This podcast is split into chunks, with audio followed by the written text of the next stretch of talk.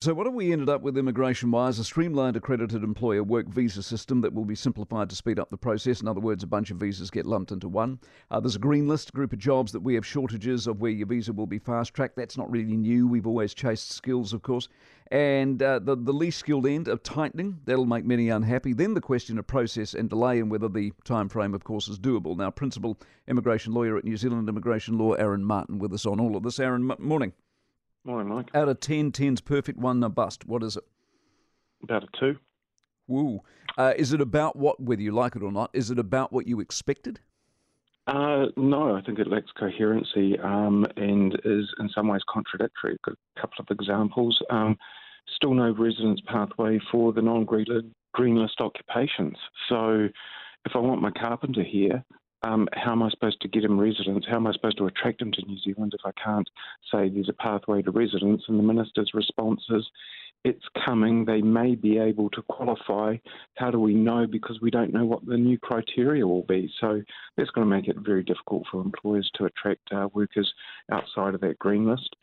Um, element of hypocrisy in it. Um, you know, they're saying to accredited employers, you've got to provide all the settlement support uh, to your workers who are coming to New Zealand.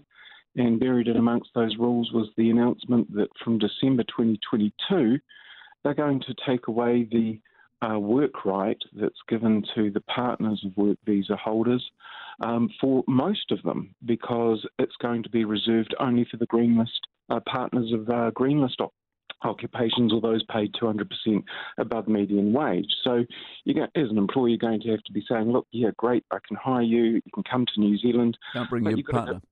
Well, no, you can bring your partner. You just got to go from a two-income family in your home country to a one-income, to a one-income family in New Zealand. Um, and good luck on your spouse uh, hopefully finding a job and qualifying for a visa in their own right. That makes it really difficult to settle in a country with high inflation and when you can't buy a house. Do they know um, that? They must know that. Therefore, this is ideological. They're just not that interested yes. in having that many people in the country.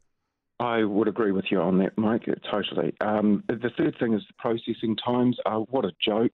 Um, the minister can't even get through an automated processing system, phase two resident visa 2021 category cases processed within a year, boldly claiming that this three stage work visa process will be done dusted in eight weeks. Um, electronic processing system doesn't really work. Give you an example phase two resident visa applicants being asked to go do medicals by this system.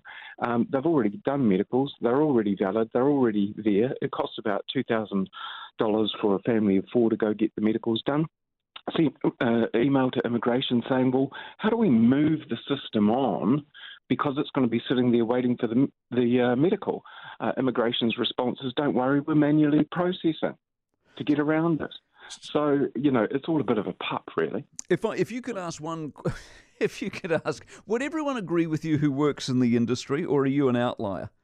Um, no, everyone in the industry is probably just thinking, you know, there's lack of coherence um, and a whole element of contradictory messages in what the government is doing. They are not making it more straightforward and easier for um, employers to attract migrants. They talk about, you know, the ease of getting the visa and all the rest of it, but mm. it's not. It, that's only part of the story. You've got to be able to make New Zealand attractive. And when you're saying you've got to go from a two-income family to a one-income, one-income family for an undefined point of time when you're settling in New Zealand, that's kind of bizarre. I reckon. Aaron, appreciate your insight very much, Aaron Martin.